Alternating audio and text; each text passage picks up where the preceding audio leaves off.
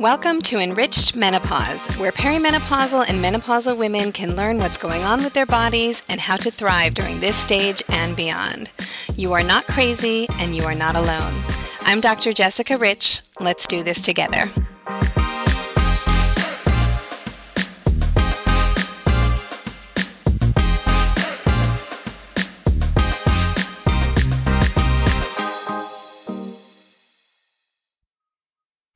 Welcome to the first episode of EnRitched Menopause. I'm Dr. Jessica Ritch, board certified, fellowship trained, minimally invasive gynecologist, and I'd like to take you on a journey with me. This idea for the podcast was born over the last few years. Let me paint a little picture for you for how things started. Basically, leading right into the pandemic, I was pregnant with my third child. I had my last baby literally two weeks before the country shut down with the pandemic and then I had my 40th birthday about one month later. As I recovered from pregnancy and started to lose weight and try to get back into my normal body, I realized that things weren't just coming together in the way that they should or the way that I expected them to after my prior pregnancies.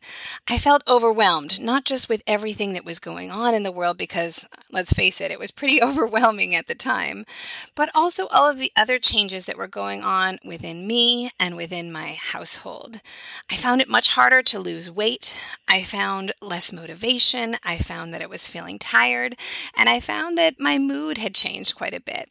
I was a lot more irritable irritable. I was easier to snap at my kids, not just because we were spending every day all day together, but I had a much shorter fuse, easier to snap at my husband, and kind of getting frustrated with things at work. I started to notice changes in my appearance too my hair, my skin, my nails, changes in my sex drive, changes basically throughout. I also started noticing that some of the hot flushes that I had had during pregnancy and breastfeeding weren't really going away once I stopped breastfeeding. They were still coming, especially around my cycle. And then it started to dawn on me oh, I think I'm getting into perimenopause. And it all started to make sense. See, as a gynecologist, I've been taking care of women in perimenopause and menopause for years. And it's always been one of those tricky subjects because the symptoms can be different for everybody. They can be vague and they can be related to so many different things.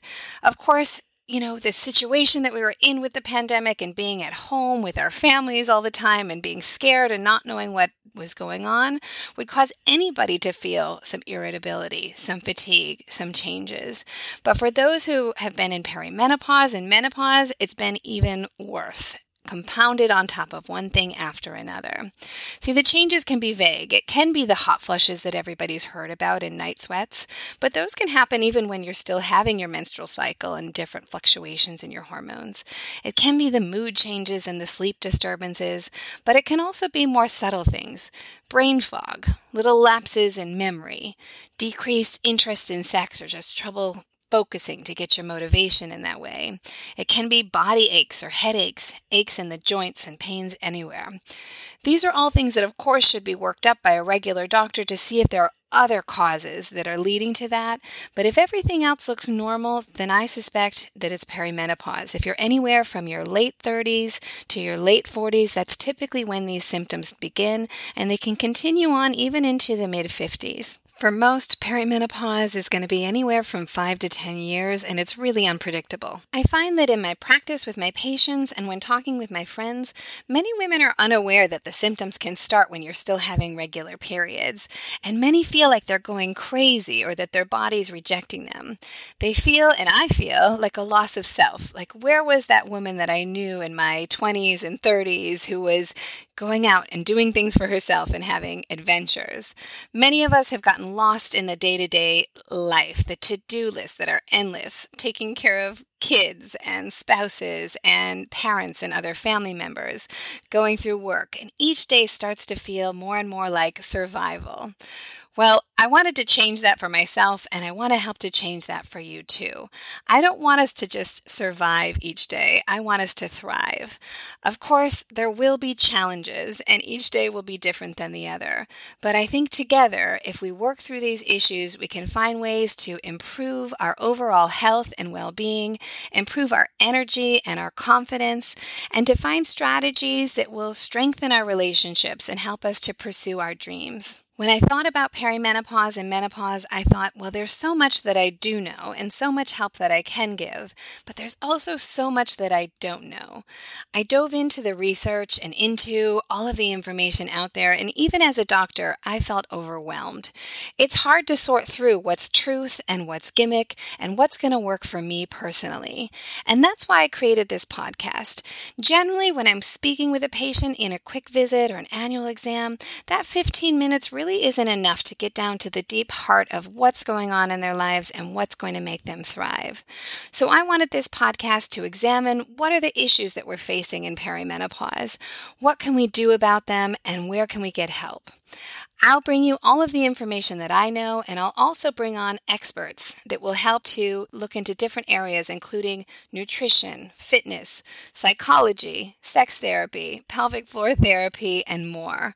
We're going to put together all of the information that we can so that we don't just survive each day, that we thrive in this stage and beyond. You'll get tips and tricks that you can start right away, and more long term mindset and lifestyle changes that we'll incorporate together over time. While we all want to look and feel like we did when we were 25, that's just not realistic. And let's be honest, do we really want everything about our lives back then? There are so many things that we've learned, that we've grown, and so many things that are better about life now. So, how do we live our best life as we are? We are not past our prime, and we are more than our endless to do lists. Please join me on this journey as we enrich our menopause together. If you enjoyed this episode, please subscribe to the podcast, leave us a review, and share with someone in your life who may benefit from this too. Remember that while I am a doctor, this podcast does not constitute medical advice and is for informational purposes only. Talk with your doctor about what may apply to you and your health. We'll see you on the next episode of Enrich Menopause.